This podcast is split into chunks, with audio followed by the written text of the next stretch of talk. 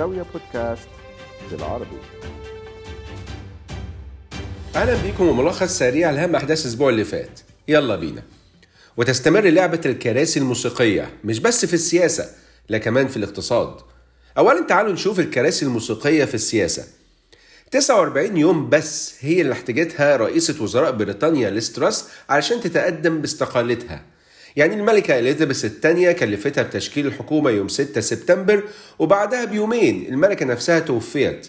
ويا دوبك الملكة ربعنت ولقينا تراس بتستقيل بعد ما وزير ماليتها كانت طلب منه إنه يستقيل وبعديه وزيرة الداخلية استقالت من نفسها.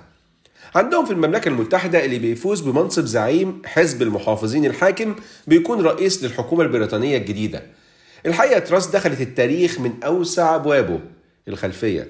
مش بس كملت 49 يوم في الحكم ومشت لا هي كمان ثالث امرأة في تاريخ بريطانيا بتتولى المنصب بعد مارجريت تاتشر وتريزا ماي.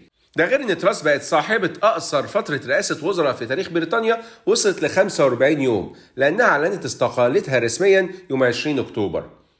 المهم الملك تشارلز كلف ريشي سوناك يوم 25 أكتوبر بتشكيل الحكومة البريطانية بعد يوم من انتخابه زعيما لحزب المحافظين الحاكم نفس حزب تراس ريشي سوناك هو كمان عنده أرقام قياسية. اولا لأنه جه زعيما لحزب المحافظين كأصغر رئيس وزراء في بريطانيا في أكتر من 200 سنة.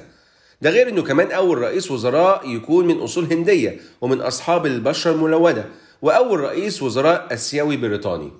في خطابه بعد إعلان فوزه تعهد سوناك بتوحيد حزب المحافظين والبلاد وقال إن ده هو السبيل الوحيد للتغلب على التحدي الاقتصادي العميق اللي بتواجهه المملكة المتحدة. قبل ما يتولى منصب رئيس الوزراء سوناك كان محلل مالي في بنك جولدمان ساكس وفي صندوقين تحوط اللي هم ال hedge funds الغريب انه سوناك نفسه كان اتعين في الخزانة في فبراير 2020 لمدة تقريبا سنتين ونص وكان مسؤول عن الإنفاق العام وقتها. الراجل وزوجته ترتيبهم رقم 222 كأغنى أغنياء بريطانيا بثروة مجمعة بتتجاوز ال 730 مليون جنيه استرليني. يعني تقريبا ضعف ثروة الملك تشارلز الثالث والملكة القرينة كاميلا نفسهم. أما في الأردن فوزراء الحكومة قدموا استقالتهم وخلوها تحت تصرف رئيس الوزراء بشر الخصاونة علشان يتم إجراء تعديل وزاري على الحكومة. ثانيا بقى تعالوا نشوف الكراسي الموسيقية في الاقتصاد وإزاي كل دولة دلوقتي بتحاول تاخد لها كرسي. نبتدي من مصر. اللي عقدت في العاصمة الإدارية الجديدة على مدار ثلاث أيام من 23 ل 25 أكتوبر المؤتمر الاقتصادي مصر 2022 تحت اسم خارطة طريق لاقتصاد أكثر تنافسية.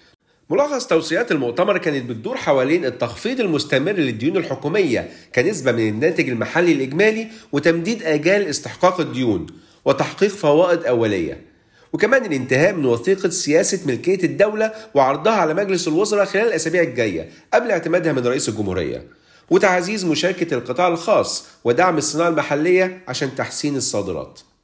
وبعد ما المؤتمر خلص بيوم يعني يوم الأربع مجلس الوزراء المصري قرر الآتي رفع الحد الأدنى للأجور من 2700 جنيه ل 3000 جنيه شهريا.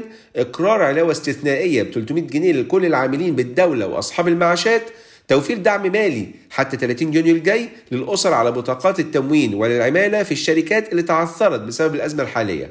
وكمان تمديد العمل بقرار عدم زيادة أسعار الكهرباء لغاية 30 يونيو 2023 بدل من انتهائها في 31 ديسمبر السنة دي.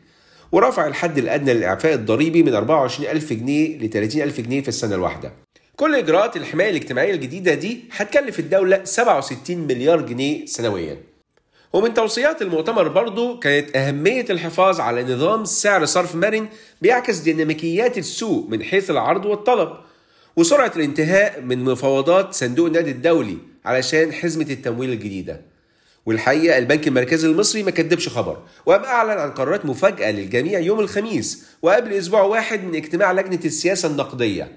أهم القرارات دي كان اتخاذ قرار باتباع نظام سعر صرف مرن وده اللي المؤتمر أوصى بيه لكن مش بس مرن ده بشكل دائم أو حسب ترجمة المسمى اللي تم التصريح بيه في النسخة الإنجليزية من البيان Durably Flexible Exchange Rate Regime. وبعدها الدولار ارتفع من 19 75 من 100 لحد 23 جنيه. يعني الجنيه انخفضت قيمته ب 14% في يوم. ومع القرار ده تم رفع سعر الفايدة ب 200 نقطة أساس وتم التأكيد على الغاء التدريجي على نهاية السنة التعامل بالاعتمادات المستندية أو LCs في عمليات الاستيراد. لكن المركزي رفع سقف الإعفاء من العمل بال LCs للواردات من 5000 دولار ل 500 ألف دولار. يعني اللي هيستورد بقيمة أقل من 500 ألف دولار مش محتاج يتعامل بال سيز. وبعدها بساعات تم الإعلان عن التوصل لاتفاق على مستوى الخبراء بين الحكومة المصرية من جانب وصندوق النقد الدولي من جانب تاني. اللي بيه مصر هتحصل على قرض بقيمة 3 مليار دولار لمدة 46 شهر. ده غير مليار دولار تانيين من صندوق المرونة والاستدامة التابع لصندوق النقد الدولي. وكمان 5 مليارات دولار تانية من مجموعة من شركاء التنمية ومؤسسات دولية تانية ما تذكرش أساميها. وخلال المؤتمر كمان رئيس الوزراء المصري كان طلب من رئيس اتحاد الصناعة وكل الغرف الصناعية إنهم يشتغلوا مع بعض لوضع استراتيجية لتطوير الصناعة على إنهم ينتهوا منها عددها في خلال ثلاث شهور. برضه في السعودية الأمير محمد بن سلمان ولي العهد السعودي ورئيس مجلس الوزراء ورئيس مجلس الشؤون الاقتصادية والتنمية بالمملكة كان أطلق مؤخرا الاستراتيجية الوطنية للصناعة. وأخيرا أطلق كمان المبادرة الوطنية لسلاسل الإمداد العالمية اللي بتهدف إنها تخلي المملكة البيئة الاستثمارية المناسبة والأمثل لجميع المستثمرين في سلاسل الإمداد. السعودية خصصت للمبادرة دي ميزانية حوافز مالية وغير مالية بحوالي 10 مليار ريال سعودي. الهدف من المبادرة هو تطوير استراتيجية موحدة عشان يجذب سلاسل الإمداد العالمية للمملكة وجذب كمان استثمارات نوعية وصناعية وخدمية بقيمة 40 مليار ريال وده خلال أول سنتين. وإنشاء مناطق اقتصادية خاصة وجذب المقرات الإقليمية للشركات العالمية للمملكة.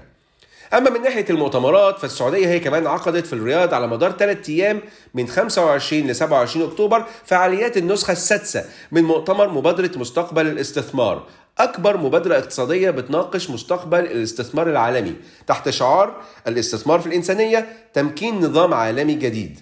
عدد المشاركين في النسخة السادسة وصل ل 6000 مشارك و500 متحدث في 180 جلسة انعقدت بشكل متزامن في المؤتمر.